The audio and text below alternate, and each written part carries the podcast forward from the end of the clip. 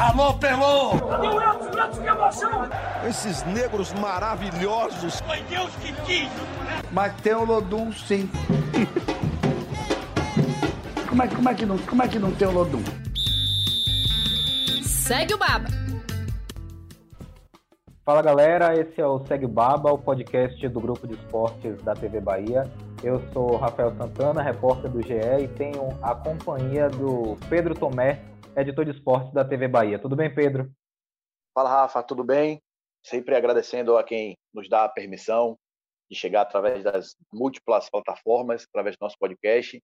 Hoje a gente tem um entrevistado que é versátil, extremamente versátil. Se a gente precisar abrir pelas pontas, ele vai entrar por dentro, vai armar, vai levar a conversa de um jeito bem legal.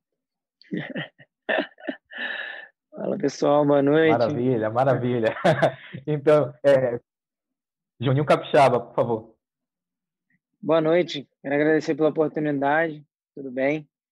Agradecer a vocês aí pela oportunidade, espero que eu consiga tirar todas as dúvidas possíveis, tanto por dentro, por fora.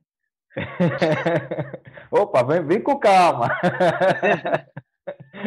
é, Juninho, Juninho Capixaba é um lateral revelado pelo Bahia que saiu para jogar por Corinthians e Grêmio e retornou ao tricolor em 2020. Juninho, você contra o Atlético Mineiro chegou ao seu trigésimo jogo pelo Bahia, sendo 29 como titular. Você está a um jogo de fazer a sua temporada com mais partidas. Né? É, é, isso aconteceu uh, pelo Grêmio no ano passado, quando você disputou 31 jogos. Então, você está uma partida de igualar esse, esse seu recorde. Eu queria que você fizer, começasse é, fazendo uma avaliação dessa temporada para você. Falar a verdade, eu não tinha contado, né? É, essa quantidade de jogos. É, são bastante jogos assim, né? Ó, a camisa do Bahia agora, nesse ano de 2020. Acho que eu consegui manter uma regularidade muito grande. E uma regularidade que talvez eu não tenha mantido no Grêmio. É, lá eu acabei oscilando bastante, não consegui me firmar como titular. E hoje no Bahia eu consigo dar essa sequência. É, para mim é muito gratificante estar tá completando assim bastante jogos pelo Bahia. Eu fui revelado pelo clube, então é muito gratificante. Fico feliz de estar tá podendo manter essa regularidade. Espero manter até o final da temporada e poder ajudar a equipe. Júnior, além de regular em quantidade de jogos, você também está irregular em números. A gente pode dizer aqui com certa tranquilidade que você, se não é o principal, é um dos principais jogadores do time na temporada. E aí eu vou reforçar com alguns números aqui que a gente que eu dei uma olhada que enquanto pesquisava a sua temporada. Você é o primeiro jogador em assistências no Bahia. Você tem seis, três delas no Brasileiro. Você tem é o quarto em número de chances criadas isso na temporada. O terceiro em dribles. É o quarto jogador que mais desarma também no Bahia é o segundo em roubadas do campo de defesa, hoje que se pede muito isso dos jogadores, né? roubar a bola no campo de defesa para ficar mais perto. E é o segundo em duelos disputados, você pede só para o Gregory, que é o jogador provavelmente o mais combativo desse Bahia, que mais corre, que mais combate. E você vê na sequência de 10 jogos como titular, apesar de ter começado o Campeonato Brasileiro ali nas cinco primeiras partidas, seis primeiras partidas, você jogou três, depois Zeca jogou três. Você com certeza está na sua melhor temporada em termos de desempenho, né? Você, quando todo mundo ali esperava meio que Rodriguinho, meio que, que, que Gilberto, o Bahia oscilou e você manteve essa regularidade, você, por esses números aqui, é de fato um cara muito importante no sistema defensivo e ofensivo do time. Né? É, o que é que você acha que dá, de fato, essa sua consistência técnica dentro de campo? Você amadureceu? Você tá, obviamente, você é muito novo ainda, você tem 23 anos, mas você acha que está tá mais amadurecido, você está mais seguro do seu futebol? Cara, você já disse, né? Acho que a palavra correta é amadurecimento. Eu tive passagem pelo Corinthians, onde não consegui dar uma sequência tão grande. Eu acho que a minha maior sequência no Corinthians foram sete jogos. Depois acabei não me firmando assim. Emprestado para o Grêmio. E no Grêmio eu consegui ter uma boa sequência. Eu acredito que foi bastante importante assim para minha carreira. E aprendendo. Acho que cada dia que passa a gente vai aprendendo é, com passagem de treinadores importantes. Eu aprendi bastante com o Fábio Carilli, aprendi bastante com o Renato, enfim, com o Roger agora no Bahia, foi um cara que jogou na posição. E o Mano agora também tem agregado bastante. Então eu procuro assimilar o máximo possível de coisas boas e consertando aquelas coisas ruins.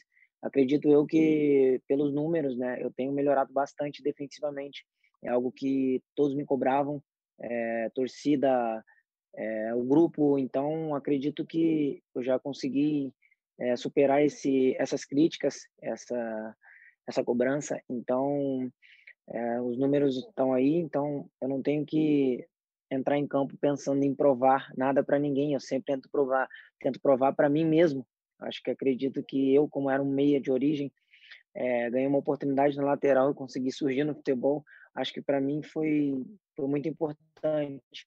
Então eu procurei o máximo aprender e aprendo todos os dias, cara. Eu acho que todos os dias de, de treinamento eu procuro me concentrar, eu procuro aprender. Óbvio que a gente vai errar, a gente erra, a gente está ali para errar. Só erra quem está ali. Então, é, o máximo que eu posso aprender e melhorar, eu estou aprendendo e melhorando para justamente manter essa regularidade que eu tenho mantido no 2020. É, Juninho, já que você falou sobre os treinadores, você falou sobre o Roger, falou sobre o Mano, é, você já deu diversas entrevistas falando sobre a importância do Roger para você, né, por ele ser da posição, e aí ele te passava algumas dicas e o Roger cobrava muito de você. Então, é, eu, eu queria que você fizesse para mim uma análise sobre esses dois treinadores do Bahia, sem entrar no mérito de quem é melhor, quem, quem é pior, de quem você gosta mais, de quem você gosta menos. Não é, não é essa a questão. Eu queria, saber, eu queria que você fizesse uma avaliação de, é, é, no, no, dia a dia, dentro de campo, quais são as diferenças, é, é quais são as características que cada um é, pede de, de para vocês, o elenco, tanto o, o Roger como o Mano. Então, é, o Roger tinha um estilo de jogo assim bem diferente do que o Mano, né? acredito que dá para ver nos jogos. Então, é, o Roger era um cara que procurava o máximo sempre jogar para frente naquilo que nas perspectivas dele. Então, como treinador, como você mesmo disse, para mim me agregou bastante. Ele me deu muitos feedbacks da posição. É, então, acho que não tem muita diferença entre os dois. Acho que são grandes treinadores. É, e sem conhecer muito a história do Mano, é, tem agregado muito também. É, são feedbacks de dois treinadores diferentes, duas características diferentes. Então, eu, para te falar a verdade, eu não consigo diferenciar tanto. Mas são dois treinadores bons, experientes. Acho que não sei se um mais vitorioso ou o outro não. Enfim, sem dando muita característica, acho que são, são dois grandes treinadores. É, para mim, agregaram bastante. Só tenho a agradecer ao Roger, agradecer ao Mano agora também, que são são caras que vai, vai ficar para sempre na minha, na minha carreira. Juninho, a gente falou aí de treinador, de dois treinadores, teve uma troca muito recente, né? O Bahia acabou trocando o treinador. Eu tenho, tenho tô assistindo agora, acho que nossos ouvintes do podcast devem ter assistido uma parte deles. Quem não assistiu, por favor, assista ao Sunderland até morrer.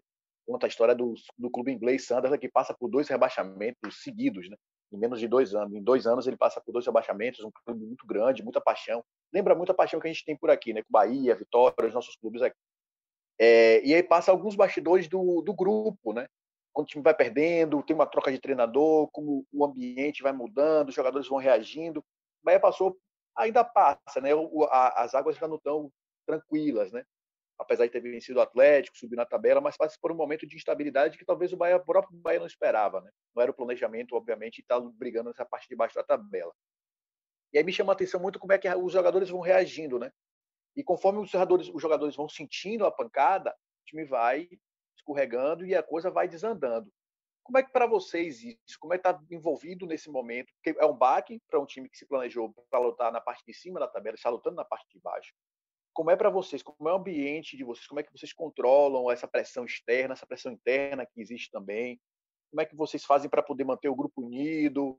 para se manter firme na, na briga e não se deixar emocionalmente abalar para não deixar a coisa desandar, Cara, primeiro de tudo, todo atleta de futebol tem que entender que momentos bons virão, momentos ruins virão. Então, é, não dá para você estar tá preparado só pelos momentos bons, que se fosse assim, o futebol não teria é, campeão, o futebol não teria vice. É, o futebol é algo que, que da noite para o dia ele pode te dar uma, sabe, uma tempestade e uma paz. Então, acho que o futebol brasileiro vive muito isso, né? Que aqui a cobrança é muito grande. Então, para nós jogadores, a gente já tem que estar preparado para isso.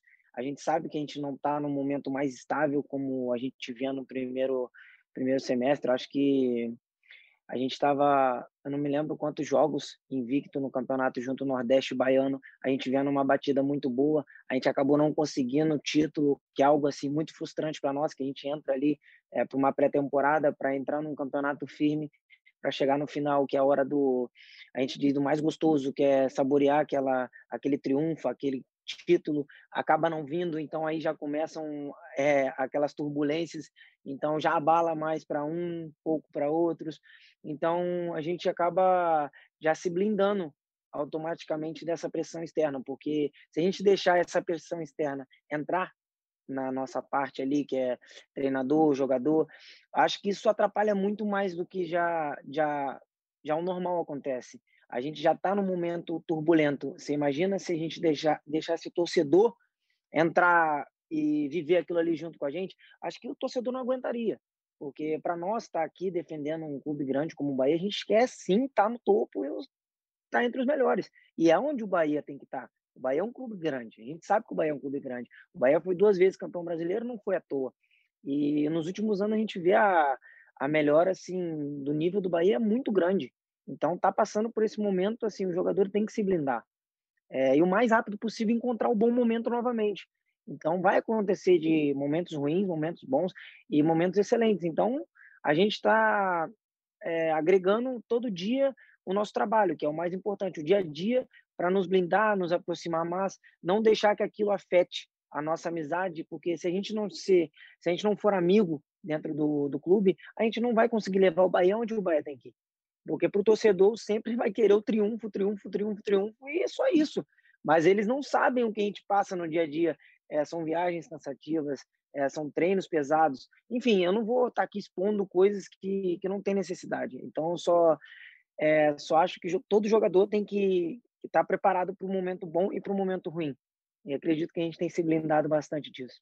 Para a gente que está de fora, às vezes é até meio difícil explicar o que acontece e o que aconteceu com o Bahia, né? Porque é, quando começa o ano e o Bahia começa a fazer um investimento, a fazer as contratações, é, o, o, pensamento do clube, o que o clube passa para fora é de que é, a temporada vai, vai ser de sucesso, de que no brasileiro é, o clube vai caminhar tranquilamente e brigar por uma, por uma vaga na Libertadores, e a, a, a, percepção que eu tinha era essa também, porque eu, eu, sempre considerei a, o elenco do Bahia um elenco bom, ou pelo menos superior à maioria dos times que disputam o Campeonato Brasileiro.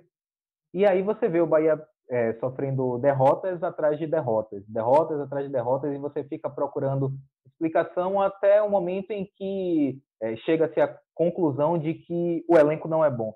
É, eu queria que você é, me dissesse assim, se vocês lá dentro chegaram a ter essa dúvida, assim, pô, será que o nosso time não é tão bom quanto a gente acha? E é, se vocês é, tinham essa mesma essa mesma dificuldade de entender o que estava acontecendo. Vocês chegaram à conclusão, gente, por que, que a gente não está conseguindo é, vencer? Primeiro de tudo, a gente não pode ter dúvidas. Quando a gente tem dúvida, a gente não consegue fazer nada. É, eu, particularmente, na minha carreira, eu procuro minimizar ao máximo as dúvidas, porque as dúvidas só atrapalham. O Bahia tem um elenco, se não for um dos melhores, tá entre. Tá entre os melhores do Brasileirão. É, a gente vem de uma pandemia, algo que é novo para nós jogadores.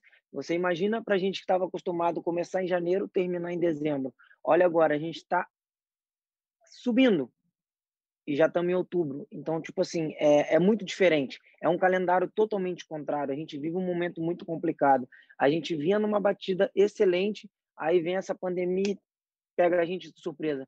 Pô, peraí. Aí para o futebol. Aí você volta para um campeonato brasileiro que não é só o Bahia que está vivendo esse momento turbulento. São vários clubes. Você vê é, Grêmio passando por momentos complicados, é, você vê Vasco, são clubes grandes do Brasil que passam também por essa turbulência. Então, a gente não pode ter dúvida. A gente sabe que temos um time excelente. Então, a gente tem que encontrar esse bom momento, como eu disse há um, uns dois minutos atrás. Se a gente encontrar esse bom momento, a gente vai conseguir refletir para todos que estão fora querendo ver esse time bom é, com grandes jogos. Como a gente fez grandes jogos, a gente entrou lá dentro da casa do Inter, conseguiu um empate e se só não conseguiu um triunfo por detalhe acredito eu, eu não gosto de falar, mas a arbitragem tem influenciado muito o futebol brasileiro. É, a arbitragem às vezes influencia positivamente, mas também negativamente. E ultimamente, muito mais negativamente, não só para o Bahia, mas para outros clubes. Porque a gente assiste, a gente vê o Campeonato Brasileiro. Nós, jogadores, temos que ver, a gente tem que ver o adversário que a gente vai encontrar. Então, assim, é, dúvida não pode. A gente sabe que a gente tem um time bom. A gente tem que, o máximo, é, focar para encontrar o bom momento. Acho, acho que se a gente encontrar esse bom momento, vai refletir esse time bom que o Bahia tem, é, essa perspectiva que a diretoria passa. Acredito que não só a diretoria, mas os jogadores também têm a perspectiva de estar num, num grande momento, de brigar por uma Libertadores. Cara, você acha que a gente entra num campeonato brasileiro de é, 38 rodadas para brigar por um rebaixamento? Óbvio que não. Olha, olha o time que o Bahia tem.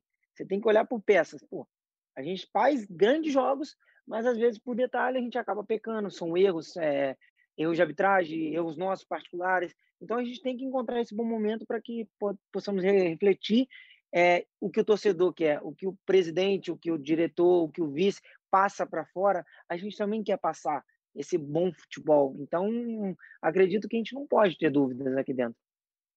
Júnior, você estava falando aí da rotina de vocês, de jogos e treinos. Quase não tem treino, agora, vocês vão, agora que vai ter 10 dias, né?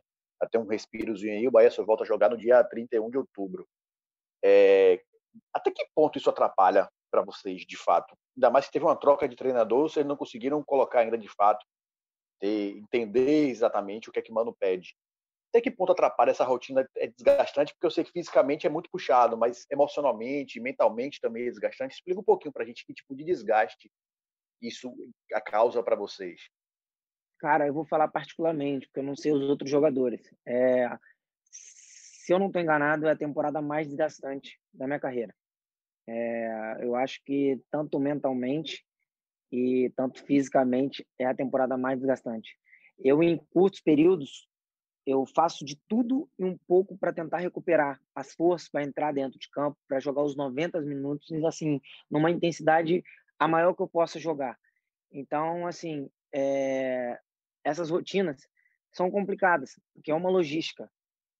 É, vamos supor, vou dar um exemplo, a gente vai jogar em Curitiba, é, contra Curitiba, vamos pegar uma logística, a gente tem que sair às vezes dois dias antes, a gente faz uma viagem cansativa, é o mental, é o físico, então aí chega lá, você descansa, mas não, não consegue às vezes recuperar tanto com um tempo, porque a gente jogou na sexta, jogou na segunda, são 48 horas de um jogo para o outro. A gente pegou uma viagem de madrugada, a gente não dormiu essa noite, uma noite que a gente poderia estar tá descansando para daqui a dois, três dias jogar novamente, a gente teve que descansar assim dentro de um avião, que não é algo normal. A gente sabe que não é algo normal. Eu não estou aqui querendo justificar, mas só tentando, tentando mostrar para você o que você me perguntou, é que é muito desgastante. Não só fisicamente, mas como mentalmente. Que, poxa, a gente queria dormir uma noite de oito, nove horas de sono, a gente mal dormiu dentro de um avião e corre risco, é aquele risco, pô, uma viagem de avião. É, então, assim, são muitas coisas que é difícil de explicar, mas já dá para um pouco que eu falei, já dá para você entender que é muito desgastante e para nós, assim, particularmente eu, tem sido uma das mais desgastantes da temporada. Você tem medo de viajar de avião, Júnior? Cara, medo a gente tem de tudo. É, a gente entra ali dentro de um numa aeronave sem saber o que pode acontecer lá em cima. A gente não sabe, a gente sabe o que acontece na Terra. A gente está num ônibus, num carro, por exemplo, a gente está vendo o que está acontecendo. Mas lá em cima, no céu, a gente não sabe. Medo a gente sempre tem, a gente tem que ter medo. Medo é bom para a vida. Você, você é, é o tipo de jogador que consome muito os seus números, suas estatísticas, Juninho? Você acompanha muito? Cara, eu gosto, eu gosto de consumir é, mais as partes negativas. Por que as partes negativas? porque as partes negativas é onde que eu tenho que focar. Porque as, as partes positivas, eu já sei o que eu posso fazer de positivo. Eu já me conheço, eu sei o que eu posso chegar no jogo e fazer de bom para mim, para a equipe. E então eu não posso me martirizar pelas partes. Eu tenho que ir para as partes negativas para corrigir aquilo ali, porque para que hoje você vai falar de nota, pô, nota é muito bonitinho, você chegar ali e ver ah lá, pô, tirou oito no jogo, fez isso, tantos para, não, tem que corrigir as negativas para para que naturalmente as coisas positivas aconteçam. E eu nem gosto muito de estar tá focado nisso, porque às vezes pode até atrapalhar o psicológico, né? Você tem noção de quanto você corre, quantos quilômetros você corre por jogo? Cara, acredito eu, eu não sou muito de acompanhar, eu procuro não acompanhar para não saber o desgaste. Mas creio eu que mais de 12 quilômetros por jogo. Creio eu. Acredito que mais de 12 quilômetros por jogo, porque é 100 metros, né? O lateral é um dos que mais corre junto ao volante. Então é, é muito longo. Acredito, não sei, né? É, é muita coisa. Você, quando você estava falando aí dos números, Júnior, você, você falou sobre é, saber o que você pode oferecer de bom dentro de campo. Fale, fala um pouquinho sobre isso. Positivamente, dentro de campo, eu sou um lateral que é um lateral meia, né? Então, hoje eu me considero mais lateral, porque hoje eu me estabilizei, eu me confortei na posição, entendi mais o que é a posição, porque eu sou o defensor. Eu não posso pensar que eu sou um atacante. Eu sou um defensor. Então, primeiro de tudo, eu tenho que me defender. O que, que é me defender? É, quando você está sendo atacado, o lateral é um zagueiro. Ele não entra na parte ofensiva, igual um atacante tem que acompanhar um lateral. Não, eu sou um defensor. Então, para mim, positivamente, eu já sei o que eu posso fazer lá na frente. Lá na frente, a minha criatividade, ela aparece. É natural. Tem jogo que não vai aparecer, porque não vai estar num dia bom, mas vai ter jogo que vai aparecer, e assim, exageradamente. Por exemplo, a partida contra o Botafogo, que eu fui escolhido o melhor em campo. É, assim, eu procurei fazer o máximo defensivo e sabendo que o, que o ofensivo eu daria algo de bom para o clube, é, para o time. Então, assim, eu procuro sempre criatividade. Acho que ali na frente tem que ter criatividade. Porque se você for parar para pensar, se ficar na mesmice, é aquele, ah, vou tocar de lado, vou passar, sim, tal. Não. Você tem que ter criatividade. Uma hora você vai ter que bater no peito, vai ter que fazer uma jogada individual, dar um drible, fazer a bola. Então, é, assim, a oferecer, graças a Deus, hoje, eu tenho vivido um bom momento e para o time tem oferecido bastante ofensivamente. Você foi, foi meia até quantos anos, Juninho? Até que mais ou menos que idade você jogava pelo meio? Então, eu acho que, acredito que até 2015, assim, né? É, no meio de 2015 ali que eu jogava de meia, virei lateral no meio do ano. Haroldo Moreira e o Charles, na época, me viram ali.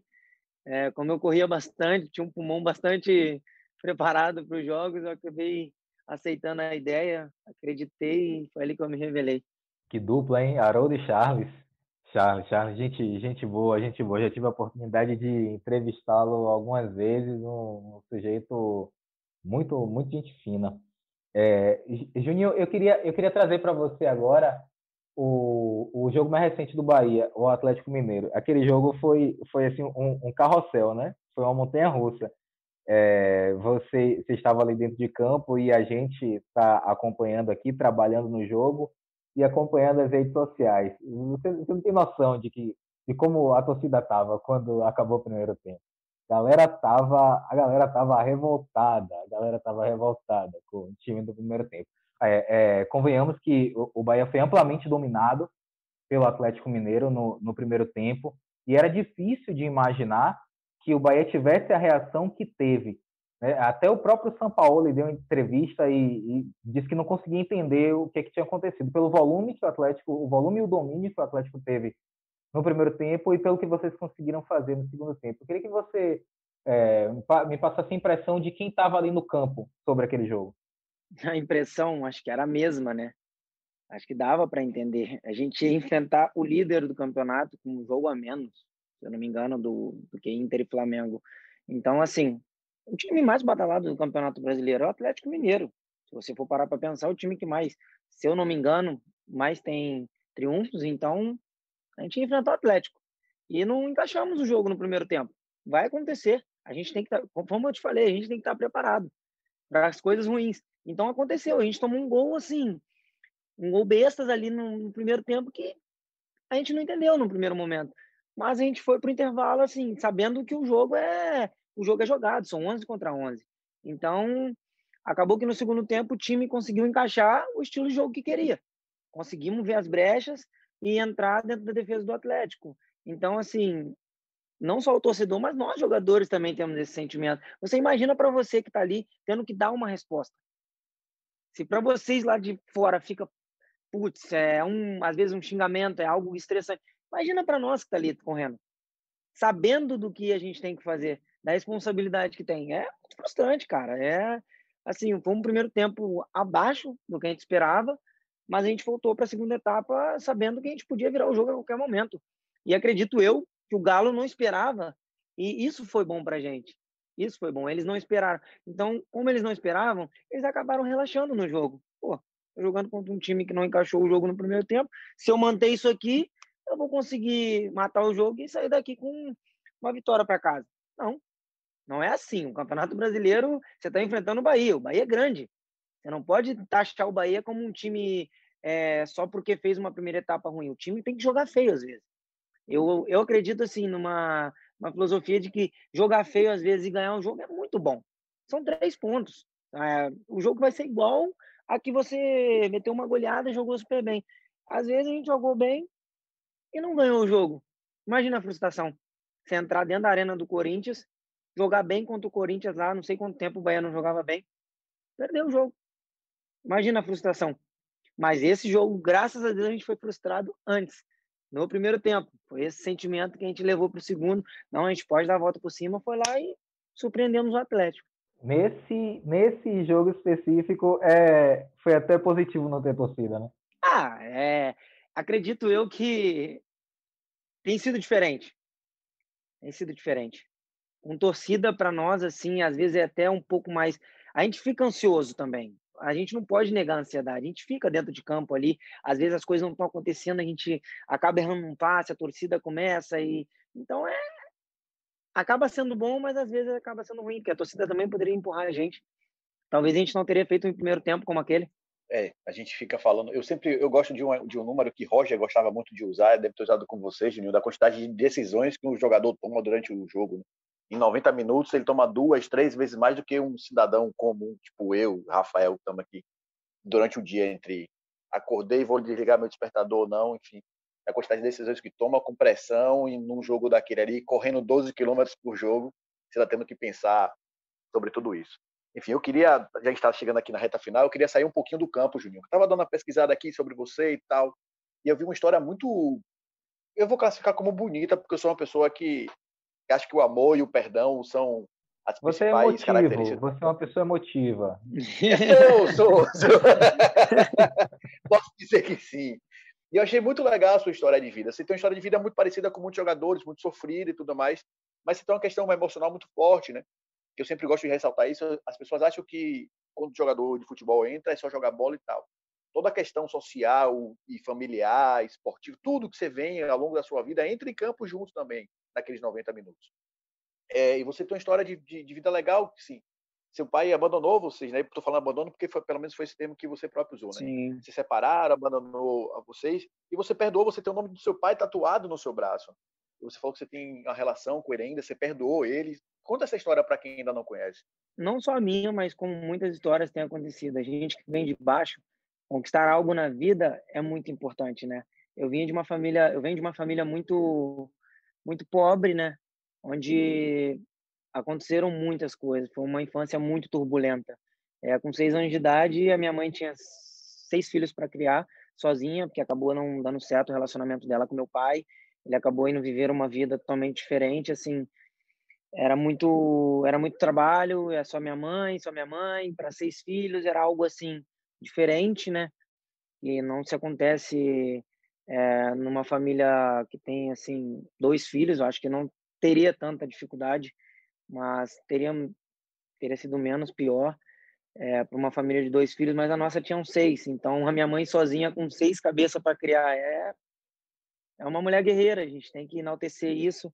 Então assim é falar um pouco dessa dessa história para mim até até hoje mais tranquilo, né? A gente atingiu um nível graças a Deus, Deus nos proporcionou um nível melhor de vida. Então, assim, hoje a gente não passa por, por apertos e necessidades, graças a Deus. A gente sente muito para aquelas pessoas que passam, porque a gente passou por aquilo.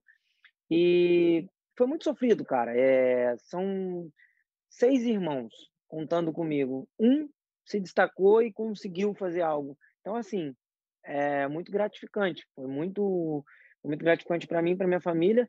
Então, eu trabalhei, eu ajudei, mas nada daquilo era o suficiente naquele momento, né? Então, quando a gente entra em campo, é, o torcedor não, não quer saber da nossa história. O torcedor, infeliz, infelizmente, infelizmente também, porque eles não têm que saber, não tô obrigando a ninguém saber da minha história, saber. Então, tipo assim, infelizmente eles não sabem o que a gente passou, não sabem do que você passou. Então, é, a gente entra ali, às vezes põe a, a chuteira, mas passa um filme na cabeça. São, às vezes, 20 minutos antes de entrar em campo, tá passando um filme na tua cabeça de que, poxa, eu comia arroz e feijão, eu tinha uma casa que eu não tinha água, luz, é, às vezes não tinha o que comer. Então, tipo assim, é, pô, hoje eu vou desfrutar daquilo que eu mais gosto, que é o futebol. É, então, assim, eu procuro o máximo entrar ali e fazer o meu melhor. Fazer o meu melhor para mim, sabe? Para mim, nem, nem para a torcida, nem para aparecer para ninguém, é para mim, porque, porque eu estou desfrutando daquilo que eu criei, daquilo que eu busquei, é, daquilo que eu, na necessidade, precisava e hoje eu tenho. Então, é, foi muito foi muito sofrido, mas graças a Deus esse tempo passou e hoje a gente está numa situação melhor. É, acho que essas palavras de Juninho agora servem para a gente finalizar nosso nosso podcast, né? É, essa história sua, Juninho, a história de muitos jovens brasileiros, né? É, infelizmente. E que bom que você conseguiu é, superar, que você e sua família estão bem. É, agradeço demais pela participação nesse podcast. Muito obrigado por, por ter estado com a gente nesses 30 minutos. Muito obrigado a vocês pela oportunidade de estar vindo aqui falar. É sempre bom estar, estar expondo um pouco do que a gente passa, assim, né? E às vezes o torcedor, é, as pessoas querem saber, né? As pessoas têm essa curiosidade, às vezes não conseguem ter esse acesso. Mas quanto mais a gente pode falar, abrir um pouco, é, é importante. E agradeço demais o convite de vocês aí, fico feliz de ter participado. Maravilha, valeu, Pedrão, um abraço. Valeu, valeu, Juninho, muito obrigado pela oportunidade. Acho que quem ouve o podcast Segue o Barba, quem segue de fato o nosso Barba, tá, é privilegiado por poder ouvir histórias e pessoas com a cabeça tão boa, né, com um entendimento tão bom do futebol, que é muito maior do que esses 90 minutos que a gente vê aí hoje, quase três vezes por semana, né? mais do que a gente deveria mas está valendo. Valeu, muito obrigado. Obrigado a vocês. Valeu, galera. Tchau, tchau. Alô, Pelô! Esses negros maravilhosos. Foi Deus que quis? Mas tem o Lodum, sim. como, é, como, é que não, como é que não tem o Lodum? Segue o Baba.